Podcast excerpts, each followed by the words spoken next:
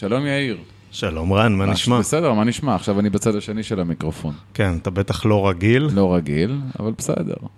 ואת השאלות הנוקבות שאתה שואל את המרואיינים שלך היום, אתה תשאל? תראה, בדרך כלל מה שחשוב זה השאלות, לא התשובות, אז הנה, בשבילך. כן, כן, נכון, האמת שאתה עכשיו פתאום תתחמק מהתשובות כמו פוליטיקאי אמיתי. לא, זו השאלה, השאלה היא אחרת.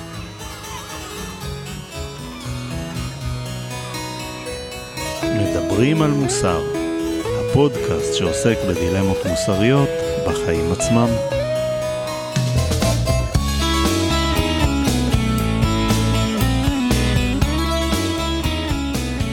טוב, אז היום לקראת הבחירות uh, שמגיעות עוד uh, uh, מספר ימים. איך אנחנו... הזמן עובר כשנהנים? כן, אז אנחנו שמענו את קולו של המרואיין של היום, רן בנימיני, העיתונאי, שאתם מכירים אותו מהתוכנית בנימיני וגואטה. כל ערב בחמש, ראשון עד רביעי, תן להמשיך את הפרסומת. כן, כן, כן אצלנו פרסום עצמי מותר, בניגוד לפודקאסטים אחרים.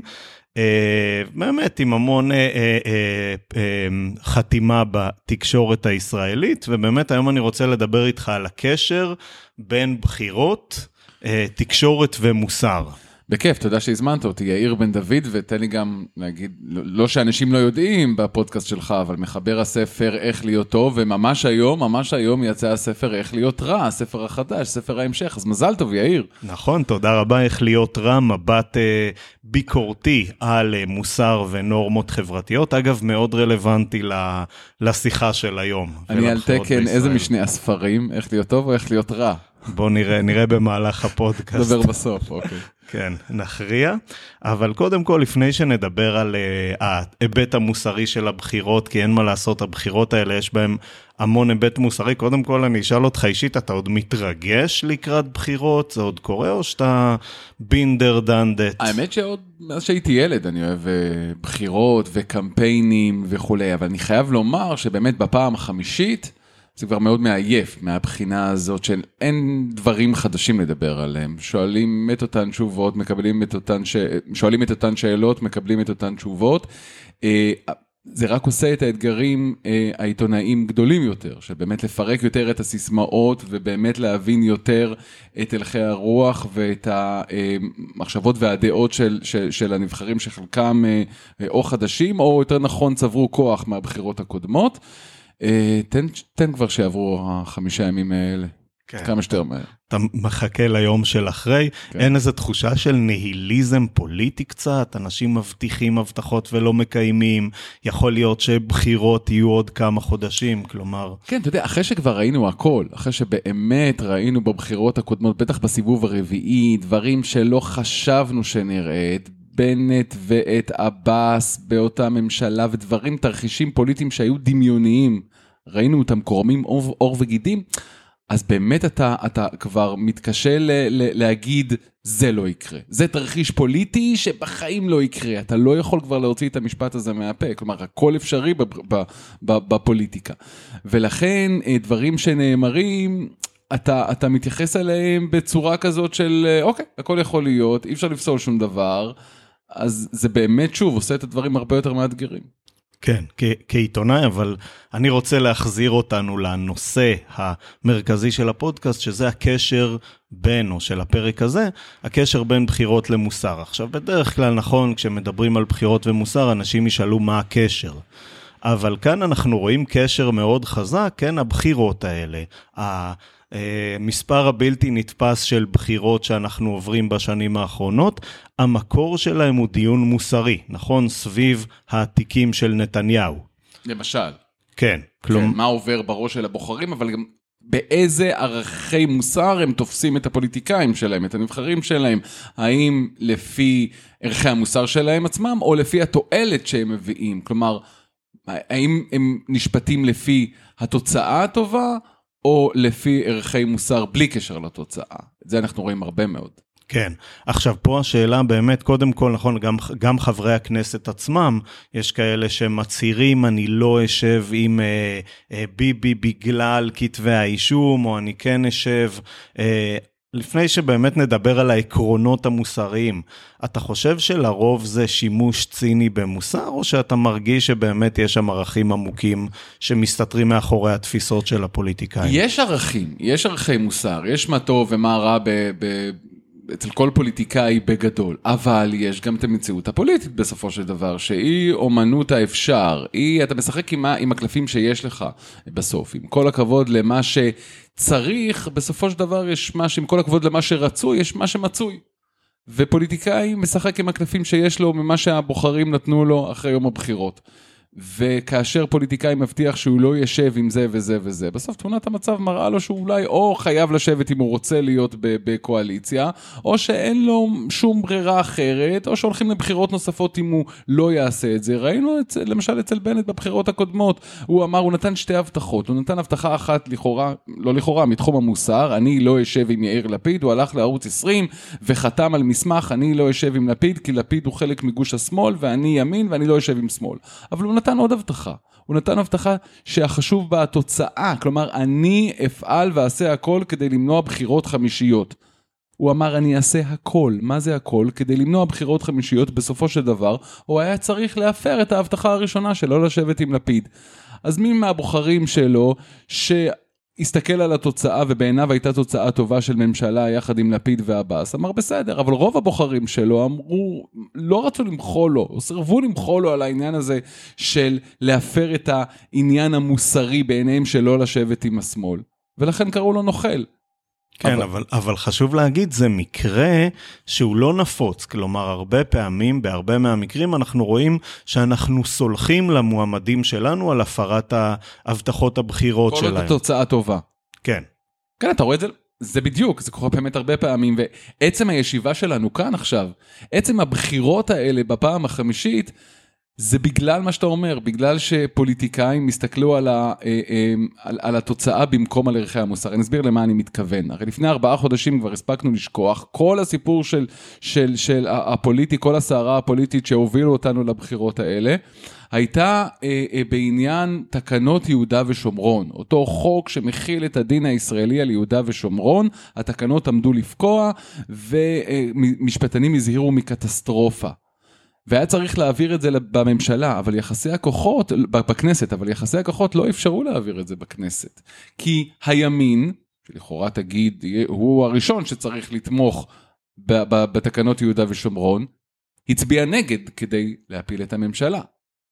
והשמאל, מרץ, אפילו מנסור עבאס בעצמו בכנסת, שיש לו אינטרס לפעול, וזו האידיאולוגיה, נגד ההתנחלויות, נגד אה, אה, ההתיישבות ביהודה ושומרון, הצביע בעד החלת החוק הישראלי שם. ואז אתה מסתכל, אתה אומר כאילו, רגע, מה קורה פה? רק, ב, ב, רק בפוליטיקה הישראלית זה יכול להיות מצב כזה, היפוך כזה אפשרי רק אם מסתכלים על התוצאה בסופו של דבר. ומה התוצאה? שבעיני הימין הדבר הכי חשוב זה להפיל את הממשלה. אתה זוכר את מירי רגב אומרת, לא מעניין אותנו, נכים וניצולי שעה כלום, אנחנו רוצים להפיל את הממשלה. אתה רואה את אנשי מרץ ואת אנשי העבודה וכולם אומרים, אנחנו רוצים שהממשלה, שהממשלה הזאת תמשיך, אז צריך להעביר את התקנות. אתה מבין, בסופו של דבר הפוליטיקה שלנו היא גם פה וגם פה. כן, זה, זה מדהים, אתה אומר בעצם יש פה תופעה של מפלגות עברו על הכללים והעקרונות הכי בסיסיים שלהם רק כדי להשיג תוצאה של הפלת הממשלה היריבה. והבוחרים זרמו איתם, הבוחרים של, למשל ניקח את מרץ. אתה זוכר את, את, את, את, את העליהום שהיה על ג'ידא רינאוי זועבי, שהיא הצביעה בניגוד לעמדת חבריה במרץ? אמרו לה, מה את עושה? איך את מצביעה נגד? איך את מתנגדת לתקנות האלה? את צריכה להצביע איתנו, חשוב שהממשלה הזאת תמשיך להתקיים.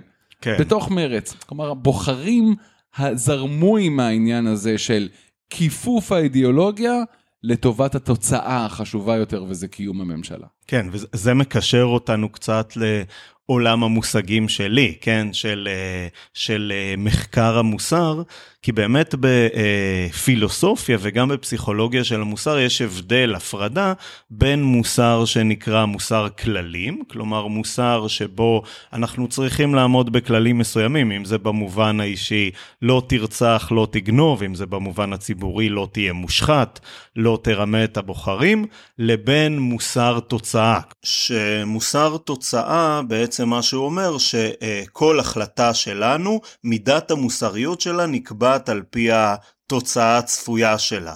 כלומר, אם יש החלטה שאתה מקבל והיא תורמת מאוד לרווחה אנושית או אפילו מצילה בני אדם, מותר לך לפגוע במעט אנשים על הדרך. מוסר תוצאה זה בעצם מוסר, מוסר שבו המטרה או התוצאה מקדשת את האמצעים, אבל אחד הדברים המעניינים דווקא בהקשר למה שאתה אמרת, שהמחקרים מראים שככל שאדם בעמדה יותר בכירה, ככה אנחנו מצפים ממנו יותר למוסר של תוצאה.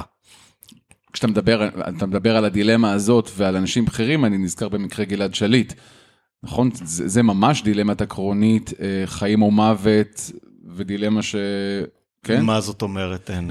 כלומר, בדיל... בגלעד שליט, בשחרורו של גלעד שליט הייתה הדילמה, האם אה, אה, לשחרר מהכלא אלף אסירים ביטחוניים, מחבלים, חלקם הגדול עם דם על הידיים, תמורת חייל אחד, כאשר יודעים, ש... או מעריכים, מה שהתברר כנכון, שרבים מהם יחזרו לטרור וירצחו ישראלים, והם אכן עשו את זה.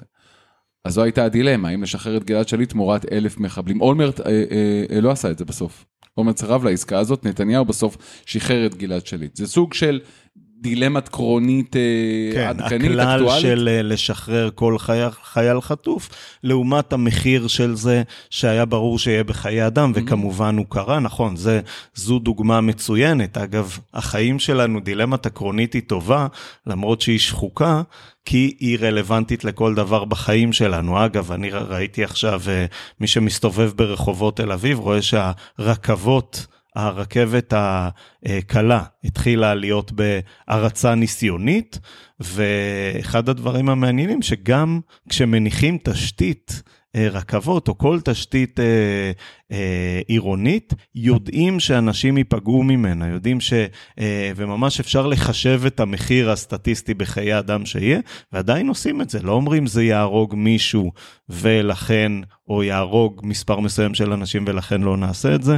העיריות כמובן מניחות תשתית, הן אומרות טובת, טובת הציבור יותר חשובה מהמחיר. כן, זה מוסר של תוצאה, אבל כמו שאמרנו וכמו שהזכרת בהקשר של גלעד שליט, הרבה פעמים אנחנו מצפים מנבחרינו למוסר של תוצאה, לא למוסר של כללים, וזה גם מה שגורם לזה שהרבה פעמים הם אה, נסלח להם כשהם עוברים על הכללים, למשל לתת הבטחות בחירות ואתה בטח יכול לתת פה מיליון ולא לקיים אותם, אה, כי אנחנו אומרים, זה משרת את התוצאה, ומהם אנחנו מצפים יותר למוסר של תוצאה מאשר למוסר של כללים. ראינו את זה באמת בממשלה היוצאת, הרבה מאוד מהבטחות בחירות שאמרו מפלגות לא יצאו בסוף אל, אל הפועל, משיקולים של אילוצים.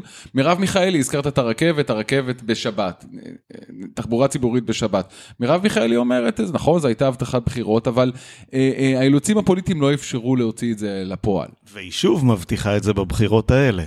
כן, אז, אז היא כנראה או סומכת על, ה, על הציבור שלה, או על הזיכרון הקצר, או על המזל. כן. או על זה שאנחנו באמת כבר לא מצפים מפוליטיקאים לקיים הבטחות בחירות, הן כי אנחנו מצפים מהם יותר למוסר של תוצאה, והן כי הם כבר הפרו אותם כל כך הרבה שאין לנו אמון בדבר הזה. Uh, כן, אז, אז זה באמת סוגיה מאוד מעניינת, איך אנחנו נותנים להם להפר את הכללים בשביל התוצאה, אבל נתת את הדוגמה של בנט. הדוגמה של בנט, אגב, זו דוגמה מצוינת, כי היא uh, קצת סותרת, נכון, אנחנו הרבה כן, פעמים... כן, כי הציבור שלו לא הלך אחריו בקטע של, uh, של התוצאה. נכון, נכון, הציבור שלו להפך, נכון, השמצות, קראו לו... להפך בלשון המעטה, כן. קראו לו נוכל, קראו לו אה, שקרן, כי הוא הבטיח לא לשבת עם, עם, עם עבאס ועם לפיד, וכן עשה את זה. נכון. שוב, לא צריך לדאוג לבנט, הוא הלך לעשות לווילתו, והוא ירוויח עכשיו הרבה יותר כסף מהסכומים שהוא מרוויח בפוליטיקה. אבל באמת זה מקרה, מה, מה ש... המקרה של בנט הוא מקרה מעניין, כי פתאום אנחנו, תמיד אנחנו מקבלים, נכון, במסגרת מוסר התוצאה, אנחנו אומרים, אוקיי, בסדר, נכון, דברים שרואים מכאן לא רואים משם, או אפילו יותר מזה, אנחנו אומרים, נגיד, היה ב... אה, אה, בסדרה על, על בנימין נתניהו, אה, הראו שם אדם שאומר, הוא משקר לעולם, אבל הוא משקר בשבילנו. שזה הגדרה מצוינת לאיך התוצאה מצדיקה את המעבר על הכללים. אצל בנט זה אחר, נכון? זה כאילו, אנחנו רואים שלפעמים כן יש עונש על הפרת הבטחות. הפרת הבטחות ושקרים, למרות אלה באמת העבירות המוסריות הנפוצות בפוליטיקה, ויש שקרים, הציבור פחות צלחן לשקרים אה, ממניע אישי, לרווח אישי, דברים שהם גם מאוד אה, בוטים, למשל, אה, הדר מוכתר והדירה, אוקיי? היא אמרה שקשה לקנות פה דירה ואי אפשר להשיג, היא לא יכולה להגיע לדירה, ואז מתברר שהיא, שהיא חתמה על חוזה לרכישת דירה, זה התברר שחור על גבי לבן, וזה באמת שקר אה, בוטה ומובהק. אבל אה, שמיר אמר פעם, בשביל ארץ ישראל אפשר לשקר. ושקר ממניעים אידיאולוגיים, הציבור יותר סלחן אליו. הציבור מרגיש שזה... שזה לא, שזה לא מכוון אישית נגדו, אלא להפך, שזה, שזה עוזר לאידיאולוגיה שבה הוא מאמין. תיקח אה, למשל, בוא, בוא נניח אפשר לדבר על תיקי נתניהו ומה שיש אה, איתם, בוא נניח אבל גם עשר שנים אחורה, הבחירות המוניציפליות של 2013, מקרה, של, אה, מקרה שלום מלחיאני, בבת ים. הוא, נגדו עומד כתב אישום חמור על שוחד, מרמה והפרת אמונים, עוד לפני שהעבירה הזאת עתידה אולי להתבטל מתישהו. אבל גם, לא רק נגדו, גם נגד ראש עיריית אה, נוף הגליל, אה, גבסו, ונגד ראש עיריית רמת השרון, אוכברגר. נגד שלושתם יש כתבי אישום. הציבור יודע את, את, אה, את החשדות נגדם, את האישומים נגדם, והם עומדים לבחירה. בג"ץ מדיח אותם מהתפקיד לפני הבחירות, אבל מאפשר להם להתמודד. ואתה רואה שלמרות שהציבור מבין ויודע את כל החשדות והכל, נותן להם שוב את אמונו. ואחד הדברים, ה, ה, לא יודע אם נגיד משעשעים, כי זה לא משעשע, אומר בג"ץ, כאשר הוא מדיח אותם, הוא אומר המשך כהונתם עלול לפגוע בטוהר המידות ובאמון הציבור. זה הדגל האדום שבג"ץ מניף לפני הבחירות ב-2013, ולא רק שזה לא פוגע באמון הציבור ובניקיון הציבורי, אלא הציבור נותן להם הזדמנות נוספת ונותן להם את אמונו ובוחר בהם שוב. למה? ואז אתה שואל את עצמך באמת למה, והתושבים אומרים, הניקיון הפיזי, הניקיון של הרחוב חשוב, החינוך של הילדים חשוב, גני ילדים, ביטחון אישי, אלה הדברים החשובים לנו. זה מה שאנחנו, אנחנו מבינים, אנחנו מבינים מה יש נגד, נגד ראש העיר, אבל אנחנו, חשוב, חשובה לנו העיר שלנו. כן, ש, ש, שזו דוגמה מצוינת באמת למוסר תוצאה של, אה, אה, בוא נגיד, באקסטרים, וזה מדהים לפעמים, כן, איך התקשורת מדגישה את הפרת הכללים, והציבור אומר, לא על פי זה אני שופט הפוליטיקאים שלי, כן? את ביבי אני לא אשפוט על האם הוא הפר או לא הפר הסכם עם גנץ, אלא על איך הוא מקדם את המדיניות שאני רוצה. אה, כלומר, אנחנו ממש רואים הבדל בין האופן שבו מסקרים ובאמת מנסים לשמור על כללי המוסר, לבין הציבור שאומר מה שמעניין אותי הוא התוצאה, או לפחות חושב ככה. אגב, לגבי אה, ההבדל בין אותם ראשי הערים שהזכרתי לבין ראש הממשלה, במקרה של ראשי הערים שהוגשו נגדם כתבי אישום, כמו גם שרים שיש אה, הלכת דרעי פנחסי, בית המשפט פה מתערב, בית המשפט יכול להדיח אותם מתפקידם, הם לא יכולים... יכולים להמשיך אה, אה, בתפקיד.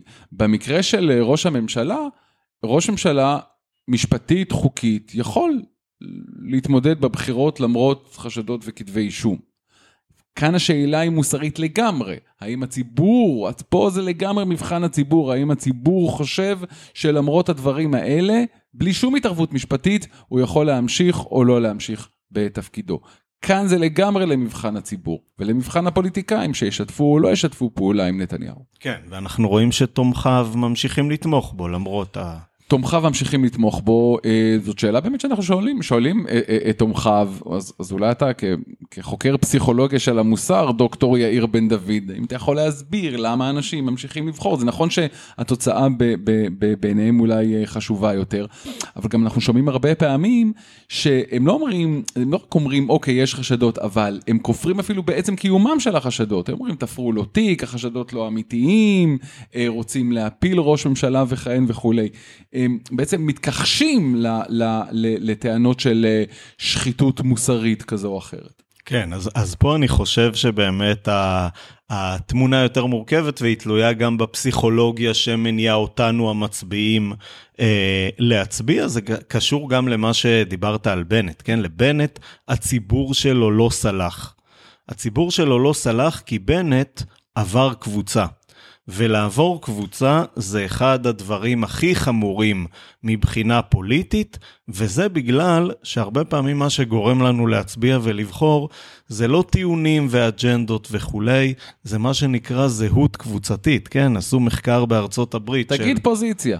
כן, נכון. אז פוזיציה זה דרך אה, טיפה, אני חושב, בטוויטר, נכון, הרבה פעמים מתייחסים לדברים כפוזיציה, זה דרך... הרבה פעמים, תמיד. כן. תמיד, אבל אה, זה דרך, כן, קצת פשטנית להגיד את מה שאני אה, אה, רוצה להגיד, אחרת זה היה חוסך לנו פה כמה מילים. אבל באמת, אחד הדברים שראו במחקרים שנערכו בארצות הברית, רלוונטיים, אני מניח, גם לפה, זה זה שאחד הגורמים שהכי מנבאים את דפוס ההצבעה שלנו, זה זהות מפלגתית. משתנה שנקרא זהות מפלגתית, שזה אומר כמה אני מרגיש מחובר וקשור למפלגה שלי, לא האג'נדה שלה, לא העקרונות שהיא מצהירה שהיא תעמוד על פיהם, אלא באמת כמה אני מרגיש מחובר אליה. כמו לעוד קבוצת כדורגל. ממש, ממש כמו לעוד קבוצת כדורגל, רק קבוצה, כן, להיות אוהדים שרופים. ובאמת אה, זו השוואה מעולה, כי בסופו של דבר אנחנו מצביעים על פי זה, שאגב, זה אה, לא כל כך נורא. כלומר, בסוף הזהות הקבוצתית, וזה מחקרים של שנים של פס, שפסיכולוגיה חברתית מראה, הרבה יותר חשובה לאנשים, או לא פחות חשובה, מצרכים חומריים, כן?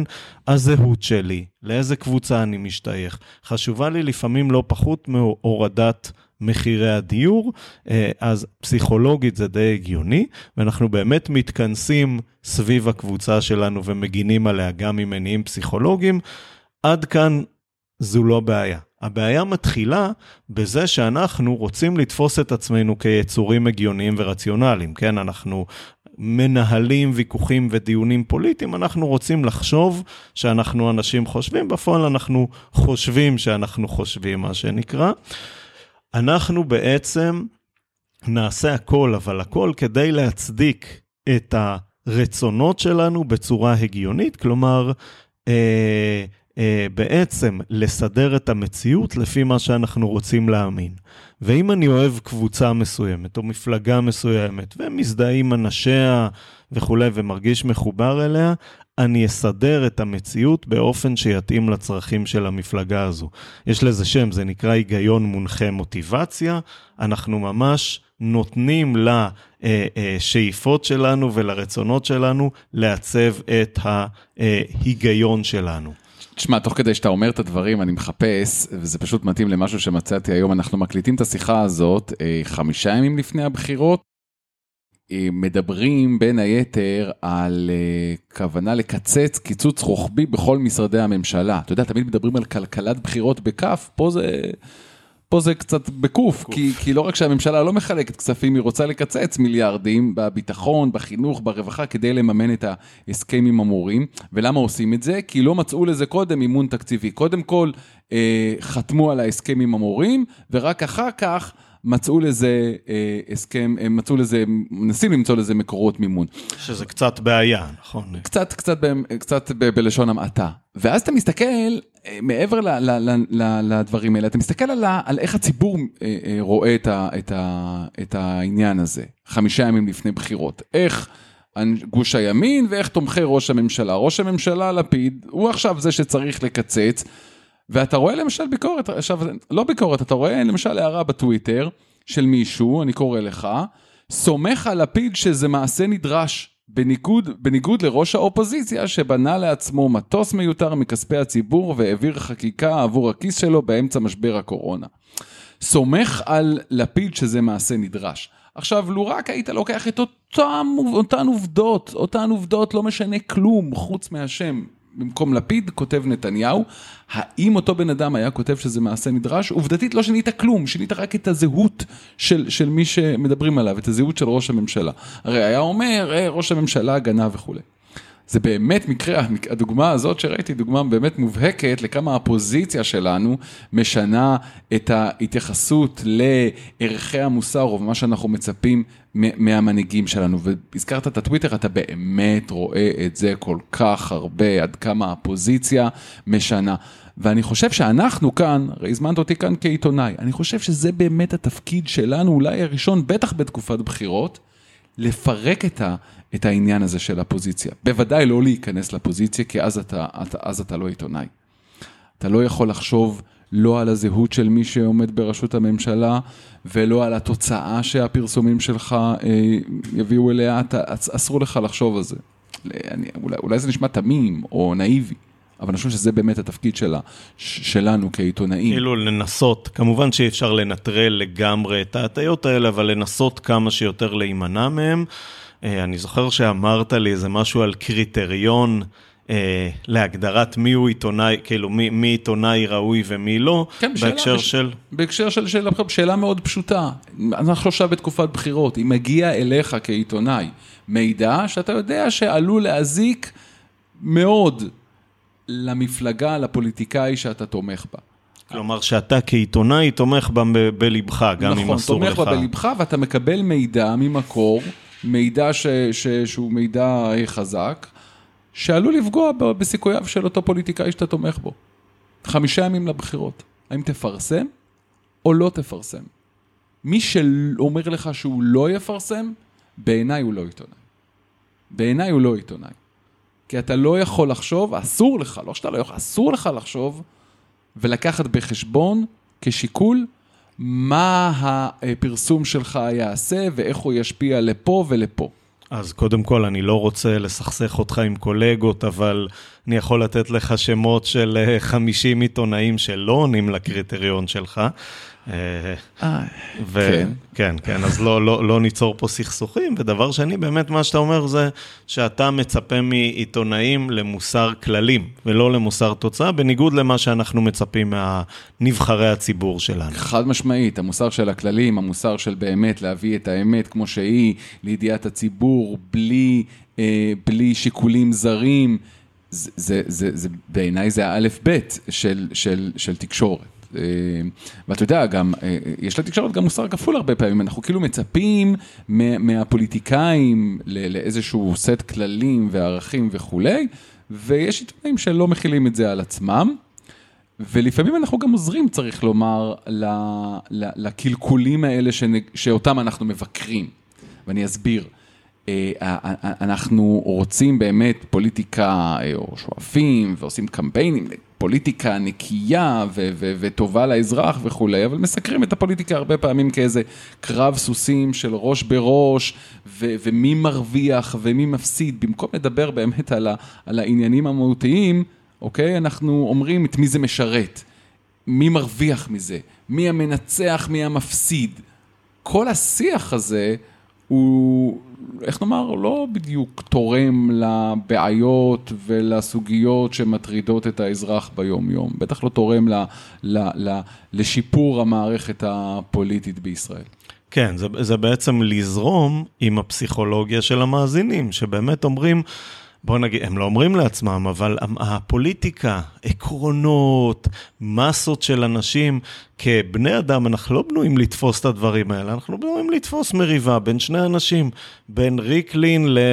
לא יודע, לעיתונאי אחר, או בין שני פוליטיקאים, השמצות בין פוליטיקאים, זה יותר מתאים לפסיכולוגיה שלנו, ואתה אומר, אתם לפעמים זורמים עם הנטייה הזו. כן, תראה, למי קוראים קוסם בפוליטיקה? לא למי שהלך ו- והמציא איזושהי המצאה שעכשיו תשפר את חיינו בצורה דרסטית, אלא מי שדפק את המתחרים שלו בפוליטיקה, מי שעושה וסיפק. עניין ל- לעיתונאים כן, לא ולציבור. ניתמם, אנחנו אוהבים את זה, אנחנו, התקשורת אוהבת את הדרמה ו- ו- ואת כל ההתרחשויות האלה, זה בסדר, הכל טוב, אבל צריך באמת, בנוסף לזה, גם את הדברים ה- היותר חשובים, ואתה יודע, לדבר גם עליהם. כלומר, לנטרל קצת את ההטיות, אה, את ההטיות שלנו שמסדרות את האמת על פי המוטיבציה. כן, שזה זה, זה נושא, אה, נושא מרתק, כי בסוף, אה, אחת הבעיות שאנחנו רואים בחברה, אפשר אחר כך אני אשאל אותך שאלה על הרשת החברתית, אבל אחד ה, אחת הבעיות הגדולות שאנחנו רואים בחברה זה באמת בגלל הצורך הקבוצתי החזק ובגלל הנטייה שלנו לנסות להיראות בעיני עצמנו ואחרים כאנשים הגיוניים, אנחנו מסדרים את כל האמת בהתאם לפוזיציה שלנו, ואז יש אוכלוסיות אחרות שרואות אמת אחרת.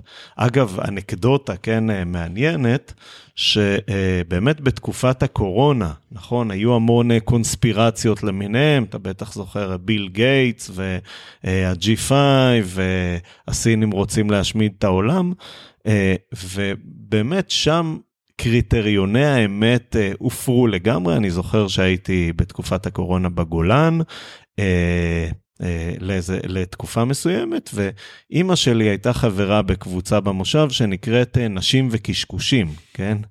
זה שם שאני לא יודע מה היה קורה אם היה קבוצה כזו בתל אביב, בגולן זה עוד לגיטימי, והיא הייתה מקבלת אה, אה, הודעות על אה, כל מיני קונספירציות למיניהם, תמיד היא הייתה שואלת אותי, זה נכון, זה לא נכון, אז קודם כל אמרתי לה אם זה יתקבל בוואטסאפ זה לא נכון.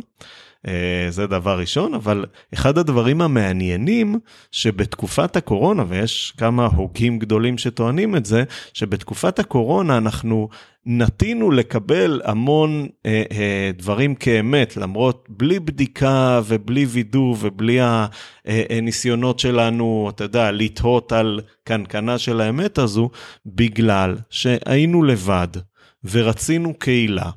ולפעמים אמונה במשהו מסוים היא זו שסיפקה לנו את השייכות ואת הקהילה. אנחנו חלק מקהילת מתנגדי החיסונים, אנחנו חלק מקהילת המאמינים של תיאוריה מסוימת. רצינו להיות ביחד וסידרנו את המציאות לפי זה.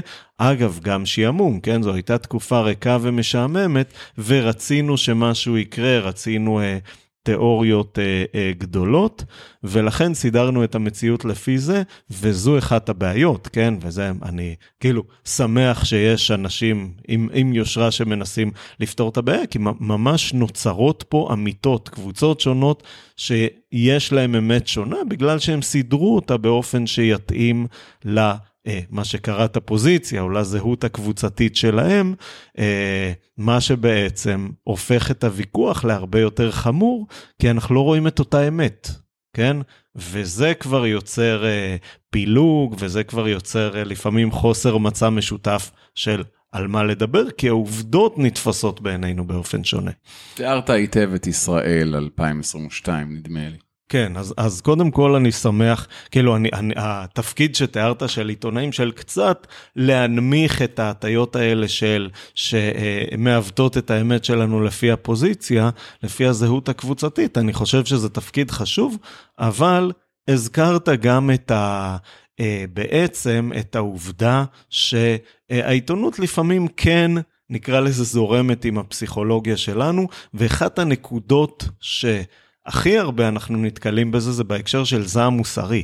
שאתם רואים, לא יודע, אתה, אולי אתה יכול לתת איזה כמה דוגמאות, אבל uh, יש הרבה דוגמאות לזה שאתם זורקים לנו איזה משהו מעורר זעם, ואנחנו מתעצבנים, צועקים על הרדיו, על הטלוויזיה. תשמע, בתקופת בחירות, קודם כל זעם זה רגש שמפעיל אנשים. שמפעיל אנשים, אולי אחד הרגשות שהכי הרבה מפעילים אנשים, בטח בתקופת בחירות, ובתקופת בחירות להפעיל אנשים זה אומר לצאת החוצה ו- ולהצביע, זה מה שהפוליטיקאים רוצים לעשות, והם מזהים.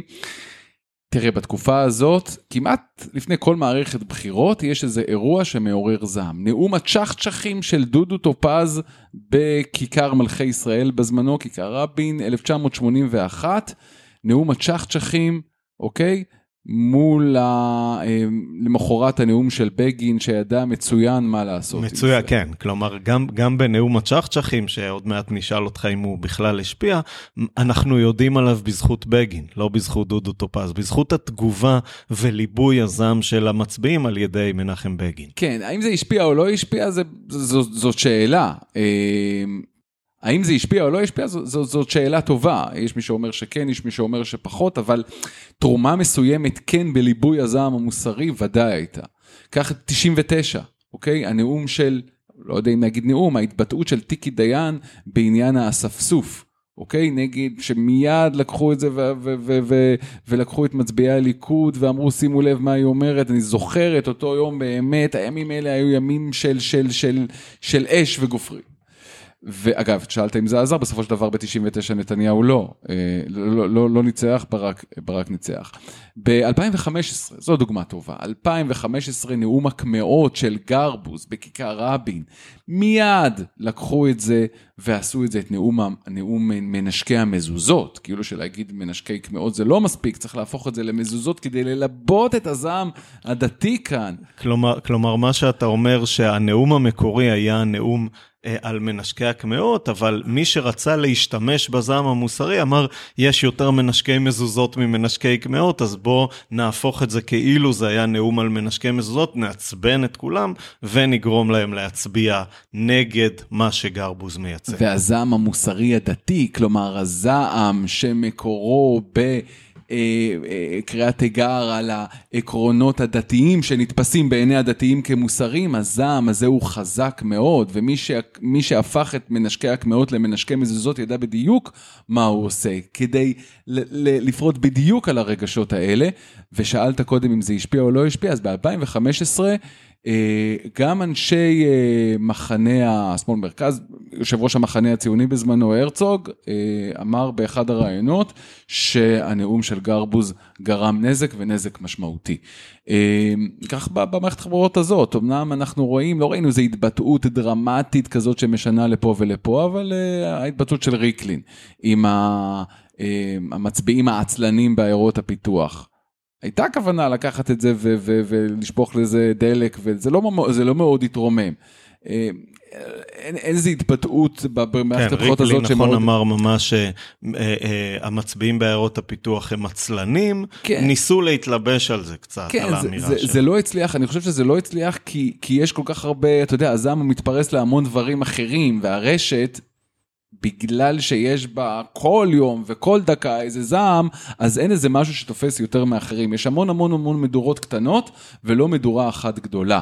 אבל, אבל המדורות מתחילות שם, המדור, המדורות מתחילות ברשת. אז יש פה המון אנשים שמרוויחים מהזעם המוסרי שלנו. זה הפוליטיקאים, כמובן, הם הראשונים שרוצים את זה בתקופת בחירות.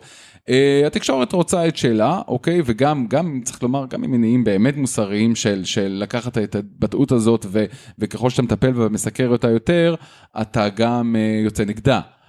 אז, אז, אז זו מטרה טובה חברתית. אבל גם הרשתות עצמן מרוויחות מזה. הרשתות עצמן, לא עכשיו נעשה פה הרצאה שלמה על האלגוריתם וכמה שהרשתות אה, פייסבוק וטוויטר רוצות שתישאר אה, אה, אצלם כי יש פרסומות וכולי. איך תישאר? ככל שתכעס יותר אז תישאר יותר ותשתף ותלחץ לייק ותראה יותר מעורבות על הזעם הזה שאתה יכול לשאול את עצמך עד כמה הזעם הזה באמת משפיע על החיים שלי ועד כמה ההתבטאות הזאת של זה וזה, עד כמה זה באמת פה שינה את חיי. כן. מה בזבזתי עכשיו כל כך הרבה זמן בפייסבוק ולזעום ולכתוב וזה? מה קרה? כן. מה שקרה, שהיית קורבן למניפולציות על הכעס המוסרי שלך, זה מה שקרה. מצוין, כן, כי זה, זה באמת גם המחקר בפסיכולוגיה מראה שתמיד אנחנו, כן, כולנו זועמים מוסרית ומרגישים מוסרית, אבל הוא מראה באמת שיש אה, קשר בין זעם מוסרי לא לתכונות מוסריות כמו אמפתיה או דאגה לאחר, אלא בעיקר לחוסר שליטה עצמית ולכעס. כלומר, אם אנחנו אנשים כועסים, נכעס גם מוסרית, זה כיף לנו אפילו לעורר זעם, ועוד דבר שיש לנו אינטרס אישי, זה בעצם להראות לאחרים שאנחנו יותר מוסריים. זעם מוסרי, הפניית זעם מוסרי ברשת, היא סיגנה לאחרים, אני יותר טוב, אני יותר טוב מאחרים, כי אני בעצם זועם על אנשים שהפרו את uh, uh, כללי המוסר, וזה, אגב, זו הבעיה של הדבר הזה, כי כמו שאמרת, לפוליטיקאים יש אינטרס לגרום לנו לזעום מוסרית לצורכיהם. התקשורת, כמובן, עם כל הרצון שלה לבקר, היא הרבה פעמים חייבת לעקוב אחרי הזעם המוסרי, והציבור, לציבור יש אינטרס לזעום. כלומר, לכולם יש אינטרס לעורר זעם מוסרי, וככה הפוליטיקאים מלבים אותו ומשתמשים בו באמת לצרכיהם, כמו שראינו, לפעמים בהצלחה, לפעמים לא, אבל, אה, ואנחנו פשוט נהיים אנשים יותר אה, זועמים וביקורתיים. השאלה שוב, על מה אנחנו זועמים? כי יש למישהו אינטרס ויש לפוליטיקאים האינטרס שאנחנו נזעם על אותה התבטאות באותה הפגנה חמורה ככל שתהיה, ולא נכעס על דברים אחרים שרלוונטיים לחיים שלנו היומיומיים פי אלף. כן. כן, אז, אז זה באמת uh, בדיוק, זה, זה, זה הנקודה, כמו שאתה אומר, הבעייתית בזעם המוסרי, כי לפעמים באמת הם לוקחים אמירות שהן באמת מקוממות, אבל המשמעות שלהם יחסית לשאר האמירות ולשאר העוולות המוסריות שאנחנו רואים היא אפסית. הם בעצם ממקדים אותנו בהם, יוצרים זרקור שאנחנו מתמקדים בזה ומתעלמים מכל השאר. כי זה הרגש, בסופו של דבר הפנייה היא לרגש, אתה רואה בקמפיינים, הפנייה היא לרגש, הפנייה היא ל... לעורר בך פחדים, לעורר בך גם תקווה, זה רגש, אבל אתה רואה את זה פחות. לעורר בך את הפחדים, לעורר בך את הכעסים, לגרום לך באמצעות הפעלת הרגשות האלה, לצאת מהבית ולהצביע. בסופו של דבר זה הכי חשוב בבחירות. ו- ואני רוצה לשאול אותך, כ- כחוקר הפסיכולוגיה של המוסר מבין שנינו, זה, זה משותף גם לימין וגם לשמאל? כן, אז קודם, קודם כל אהבתי שחזרת לעמדת השואל, כן. אה, כוחו של הרגל. המראיין, כן.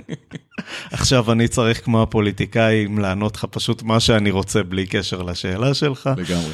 אה, אז אה, קודם כל רוב ההטיות הן הטיות שהן הטיות שמאפיינות את כולנו. הזהות הקבוצתית והרצון להגן עליה באמצעות היגיון זה משהו שמאפיין את כולנו, אנחנו לא רואים את זה בצד שלנו, רק בצד של האחרים, ולכן מבחינת צדדים מסוימים התקשורת היא לטובתם, והצד השני הוא קונספירטור, אנחנו לא רואים את הבעיות אצלנו, אנחנו רואים את זה אצל אחרים, אבל מעבר להטיות הפסיכולוגיות שיש בכולנו, יש הבדל מהותי בין אה, ימין לשמאל, בין שמרנים לליברלים, גם בהקשר המוסרי, שגורם להם להצביע אחרת.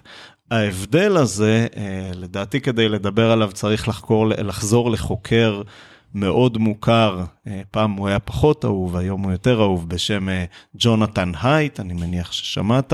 אוניברסיטת ניו יורק. כן, נכון, אחד החוקרים המוכרים היום בתחום המוסר, שהוא אמר אה, ש... בוא, אני מכיר אותו כי קראתי את הספר שלך. אה, זה... אוקיי, זה גם, זה גם מקור, מקור ידע אמין. ואותו פרופסור ג'ונתן הייט טען בזמנו, כן, פעם כשהפסיכולוגיה של המוסר בדקה מוסר, היא בדקה ערכים כמו, נגיד, כששואלים אותך מה, מה נחשב בעיניך עוולות מוסריות, סתם תהיה הכי טריוויאלי שיש, או דברים רעים מוסרית. אפליה, פגיעה ב... בגוף של אדם, רצח, שוד, גניבה, מרמה. מעולה, מעולה, נכון, טריוויאלי, אבל כששואלים אותנו מה לא מוסרי, סליחה על הזה, כן, גם אני הייתי עונה אותה תשובה. 아, אוקיי. בסוף כולנו, אה, כולנו בני אדם ואנחנו דומים הרבה יותר ממה שאנחנו חושבים, אבל באמת אה, אה, העיסוק המוסרי, מתעסק בעיקר בדברים האלה, של פגיעה, לא לפגוע באחר, לדאוג לטובת האחר, לא כולנו עושים את זה, אבל כולנו מאמינים, רובנו מאמינים שזה מה שטוב וראוי, וגם כמו שאמרת, אפליה, כן, דוגמה מצוינת. ג'ונתן הייט אמר שהעיסוק בעיקר בערכים האלו, הוא מעניין וחשוב, אבל הוא גם מזניח חלק גדול מהערכים המוסריים שמאפיינים אנשים שהם פשוט לא, אה, אה, לא דומיננטיים באקדמיה. האקדמיה יחסית ליברלית, אבל יש אוכלוסייה. זה understatement להגיד, פספסו פה חצי מהאוכלוסייה. כן, כן, לא? ואפילו חצי, אני חושב, זה גם understatement, רוב העולם הוא שמרני. כן. רוב העולם הוא שמרן, אבל האקדמיה לא, נוצר עיוות מטורף. בהקשר הזה, אה, והוא אמר, בעצם מה שקורה זה שהמחקר מוסר מפספס ערכים שנחשבים בעיני שמרנים כערכים מוסריים של ממש. למשל, הערך של נאמנות לקבוצה או לקהילה, בקרב שמרנים נחשב כערך מוסרי. לא כי זה משרת את האזרח הקטן, ולא כי זה הופך את הקהילה ליותר חזקה וככה היא יכולה להשיג יותר משאבים, לא. זה ערך מוסרי בפני עצמו. אותו דבר ציות וכבוד לסמכות, סמכות קהילתית, סמכות דתית, וכמובן גם אה, ערך הטהרה. קדושה, טהרה, שזה כולל ערכי צניעות וכולי, זה גם אה, אה, מה שמסביר את ה... אה, אתה יודע, את השמירה על ענייני, אה, לא יודע, משפחה, ומשפחה, המשפחה המסורתית וכולי, ומה שהוא טען, שהדברים האלה נחשב, הערכים האלה נחשבים בעיני שמרנים כערכים מוסריים של ממש, פחות אה, בעיני ליברלים, ולכן אה, בעצם חלק גדול מהמחלוקות הם על הערכים האלו, וגם חלק מהחוסר הבנה של ליברלים את העולם השמרני, הוא בגלל שהם לא מבינים מה, מה ערך מוסרי. ערך מוסרי זה לעזור לבן אדם, כן? בעיני ליברל. להיות נאמן למדינה, אם המדינה עוזרת לאזרח הפשוט, מצוין. אם לא, אז לא. כלומר, הנאמנות למדינה כערך מוסרי, ולקבוצה ולקהילה כערך מוסרי מאפיינית יותר שמרנים מאשר ליברלים, ובמובן העמוק זה מסביר חלק גדול מההבדל בין אה, ליברלים לשמרנים, אגב רלוונטי גם. ומהוויכוחים ומהכיתוב. נכון, נכון, נכון, לגמרי. מאבק על הפלות, מאבק על צניעות, אה, וזה... המאבק על להט"בי גם. אבל מה זה עוזר, תגיד לי אתה, אם אני עכשיו, אוקיי, הליברלים לא מבינים שבעיני השמרנים, נגיד התנגדות למצעדי גאווה ול... ביטו, ביטויי אהבה פומביים במרחב הציבורי, זה לא מוסרי. אוקיי, אז, אז הבנו, אבל, אבל ה, ה, הליברלים אומרים, רגע, השמרנים רוצים לכפות את העקרונות המוסריים האלה עלינו. נכון. אז קודם כל, השאלה מה זה עוזר היא שאלה, אני חושב, משנית. קודם כל צריך להכיר במציאות. אני אגיד למה זה עוזר, אבל... Uh... אז השאלה למה זה עוזר אה, אה, היא שאלה משנית, וקודם כל אה, צריך להכיר במציאות, וחלק מהמציאות היא לא רק המציאות החומרית, אלא גם המציאות הפסיכולוגית. כלומר, צריך להבין כל אחד מהצדדים, איך הצד השני חושב, אחרת אנחנו רואים בארצות הברית, וזה גם מה שחלק מהטענה, שליברלים כל הזמן מופתעים מעליית השמרנים וממגמות איך בשמרנות. איך זה קרה לנו? כן, מתחת כן, לאף, בדיוק, ממש, לא ראינו את זה קורה, וזה בגלל שהתעלמו מהמציאות. וזה מה שאני אומר, בואו לא ניתן להטיות ולרצונות שלנו להתעלם מהמציאות קודם כל, וזה אגב חלק ממה שאמרת, התפקיד של העיתונאים, להסתכל על המציאות נכוחה. לא לעוות אותה לפי מה שאנחנו רוצים, ודבר שני, הדבר הזה יעזור, כי בסוף זה קיים. ואם נתעלם מזה, אז זה רק ייצור ניתוק יותר גדול. אנחנו צריכים לדעת שזה קיים. כמובן שלא בהכרח, אף צד לא בהכרח צריך לקבל את העקרונות של הצד האחר. יכול לחלוק עליהם, אבל קודם כל להכיר בזה. הכרה, אמרת... כן, הכרה לא אומרת בהכרח הסכמה. אמרת, אה, תפקידה של התקשורת, אני רוצה להעיר רגע הערה על זה, תפקידה של התקשורת להסתכל על המציאות נכוחה, אמרת, אני חושב גם וגם תפקידה של התקשורת בעצם להסיר את המסכות מאחורי אה, אנשים שעוטים על עצמם עקרונות שהם לא בדיוק העקרונות המוסריים האמיתיים שלהם. כלומר, לפחות, לפחות לשים איזשהו סימן שאלה ולנסות אה, להיכנס פנימה, לחפור ולראות מה באמת העקרונות המוסריים. איפה האדם מציב את עצמו, האדם שעומד עכשיו לבחירה, איפה הוא מציב את עצמו בסקלת העקרונות המוסריים האלה. מה בעיניו נחשב עקרון מוסרי ומה פחות. בסקאלה שאמרת בין ליברלים לשמרנים. אנחנו רואים את זה הרבה פעמים, אתה יודע, בשאלה הזאת על, על, על קהילת הלהט"ב. לפעמים אומרים, מה, זאת שאלה שחוזרת על עצמה, לפני כמה ימים קראתי ראיון עם סמוטריץ', והוא אומר, בכל ראיון שואלים אותי על מצעדי הגאווה ומצעד הבהמות וכולי. אבל זה באמת שאלה, בעיניי, אה, אה, התעסקות בענייני הלהט"ב, שאלה אה, בעניין הזה, היא, התשובה עליה, מהר מאוד תשים את הבן אדם, או תעזור לנו להציב את הבן אדם בסקאלה הזאת של ליברליזם, שמרני, שמרנות ו, ו, ו, והעקרונות בין לבין. קח את איתמר בן גביר במערכת הבחירות הזאת. איתמר בן גביר, עד לפני לא הרבה זמן, היה הוביל מצעדי בהמות בירושלים. אנחנו, דעותיו על, נגד קהילת הלהט"ב, אנחנו זוכרים. אלא שבמערכת הבחירות הזאת, אחד הנרטיבים שלו זה להראות שהוא התמתן. ואיך עושים את זה? בין היתר בסוגיית הלהט"ב. הוא אומר, בראיונות פומביים, אם יהיה לי בן גיי, אני אחבק אותו. וזה נתפס כאיזשהו משהו, אמירה אה, כמעט ליברלית. וואו, איתמר בן גביר השתנה. אלא שתפקידם של העיתונאים הוא לחפור מעבר לזה. לקחת את התשובה הזאת ולשאול שאלות המשך. מה זה אומר תחבק אותו, אבל מה תעשה עם השכן? האם תחבק גם את השכן? האם תאפשר לבן שלך לממש את האהבה שלו? להתחתן אולי עם בן זוג שלו? האם אתה בעד שוויון זכויות לקהילה הגאה? לתת באמת צעדים מעבר לחיבוקים. חיבוקים זה יפה וזה באמת שיפור מאשר מצד בהמות. אבל מה עם באמת החיים של להט"בים בשטח? בישראל, החיים עצמם, מה קורה עם זה? ואלה השאלות שצריכות להישאל, הרבה פעמים הן לא נשאלות בראיונות.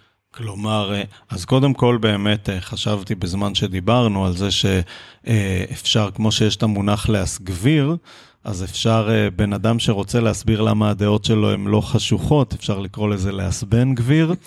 אה, אימצתי את זה לגמרי, תודה יאיר.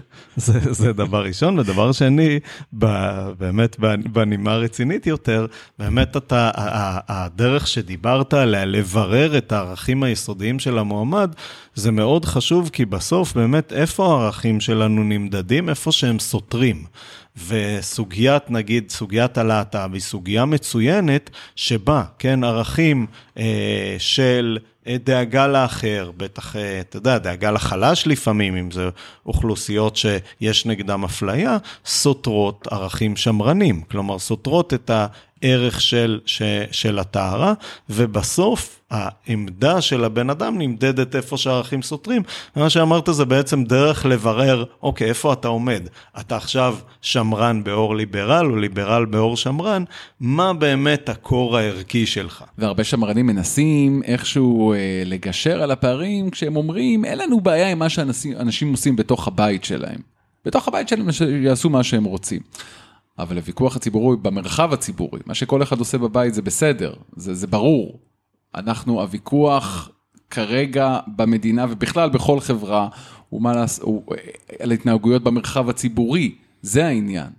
כן, כן, ושם אתם, ו- וזה גם עוזר לחדד את ההבדל באמת הערכי האמיתי בין השאלה, פוליטיקאים. בדיוק, השאלה צריכה להיות לאותו פוליטיקאי שאותו מראיינים, מה עמדותיו לגבי המרחב הציבורי, לא, לא לגבי מה הבן אדם עושה בבית. אחרי כל השיחה הארוכה והמעניינת הזאת, בוא תן עצה פרקטית, יום שלישי בבוקר אני מגיע לקלפי, גם המאזינים ששומעים אותנו עכשיו, מה, מה לעשות שם, איך לעשות בחירה מוסרית יותר, נכונה יותר. לא, לא יודע, לא דווקא פוליטית.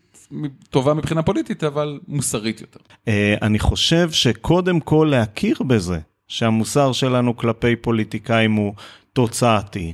ולכן כן, אפשר קצת להתעלם מהבטחות הבחירות, כלומר, מה שפחות מעניין אותנו, הבטחות הבחירות שלנו, אה, שלהם, ויותר, אה, באמת, מה הם יעשו כשהם יגיעו למצב של ממשלה עם כל האילוצים וכולי, שבא אז להכיר במוסר התוצאתי שלנו, עוד משהו זה באמת להכיר ולהיות יותר מודעים להטיות שלנו, לא רק להצבעה הקבוצתית שלנו, שזה אני חושב שאולי אפילו אפשר קצת יותר להשלים עם זה, כי אז לא נצטרך לסדר את כל האמת וכל פרט כלפי, אה, אה, אה, באופן שיגן על הקבוצה שלנו, כי מה שאנחנו רואים באמת שהסכנה האמיתית, היא הסידור של האמת לפי הפוזיציה.